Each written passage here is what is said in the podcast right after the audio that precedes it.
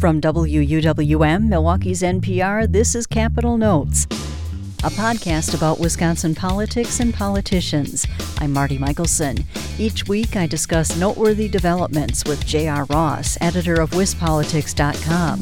Here's our latest conversation. So, JR, Governor Tony Evers is calling on the Republican controlled legislature to spend $250 million of a state budget surplus on the public schools. He's calling for a special session on the topic. Republican leaders immediately dismissed the proposal, saying they want to put surplus money only toward a tax cut. Evers mentioned, though, that Republicans could do both cut taxes and spend more on schools. Which side do you think is going to win, and do you think they'll reach a compromise to do both? There are competing ideas right now with do this surplus money, and I'm not sure that they have figured out a way forward yet. So let's kind of review. Um, the state budget uh, is projected to take in additional tax revenues. We're now in the middle, middle of 2021, the end of the current budget. It's about $450 million that lawmakers have to play with um, and talking to lawmakers in this past week or so, there are some Republicans who want to cut property taxes.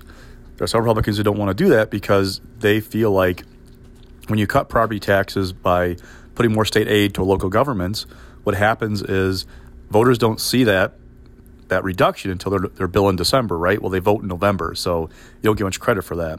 Two, if you drive down property taxes, um, it makes it from the state level it's easier for locals to raise them right back up, and then it becomes a wash.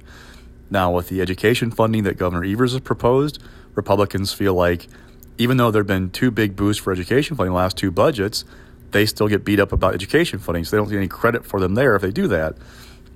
Now, the income tax question. Um, could they do an income tax cut?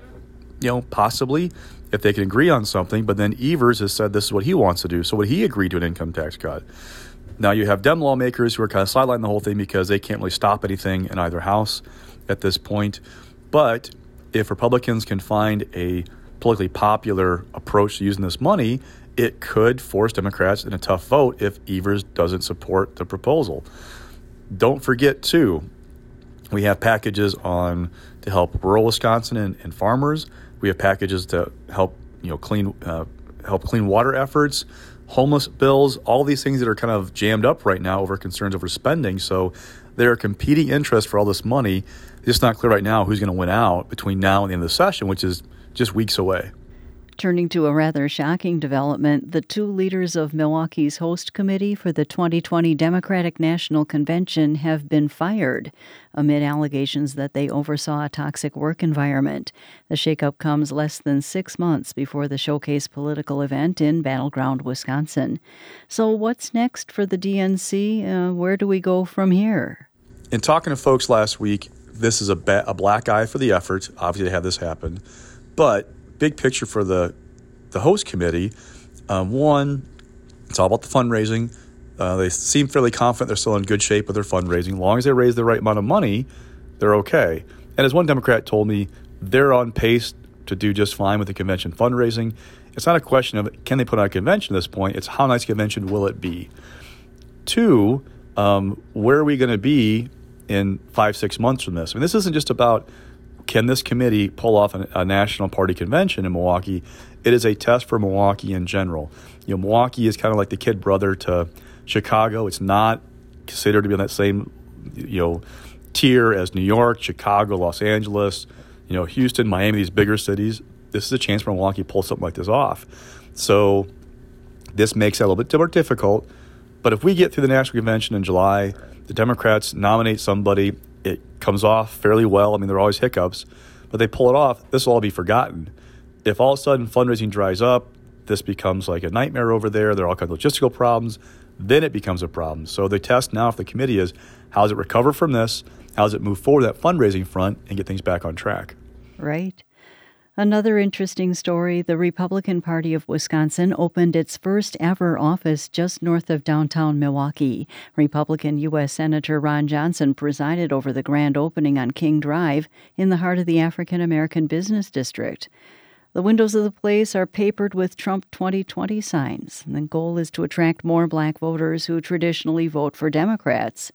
So, is this an uphill battle for the GOP, and do you think they'll succeed in at least getting some people to consider Trump in 2020? Possibly. If you look at the exit polls from 2016, Trump was in single digits with black voters in Wisconsin. So anything beyond that would be an improvement. Um, a couple things to remember here President Trump's been touting the unemployment rate for not just African Americans, but Hispanics and others. Um, he's been pushing uh, school choice programs as an appeal to minority voters, a lot of whom are involved in voucher programs. Uh, he's been talking about things like criminal justice reform.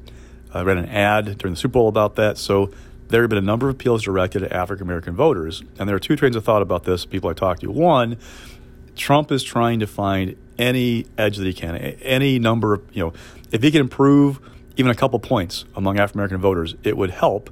And a state like Wisconsin, which was decided by less than 23,000 votes in 2016, if he can't win them over, though, maybe at the very least, some of these voters who didn't turn out in 2016 for Hillary Clinton go, you know, the person that Democrats nominated doesn't really thrill me a whole lot.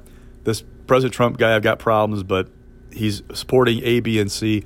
I'm just going to sit this one out. Even that would be a win for Trump in some ways versus having a surge in African American Hispanic turnout in favor of Democrat uh, compared to what numbers we saw in 2016. Another train of thought is a lot of these efforts to reach out to minority voters also are an attempt to try to reassure suburban white voters that Trump isn't all these bad things that people suggest he is because of some of the policies he pushed or the things he said about other places and other people. So it's a it's a dual track here a little bit, but the big one for the Trump campaign is can they find more voters? That's the whole thing.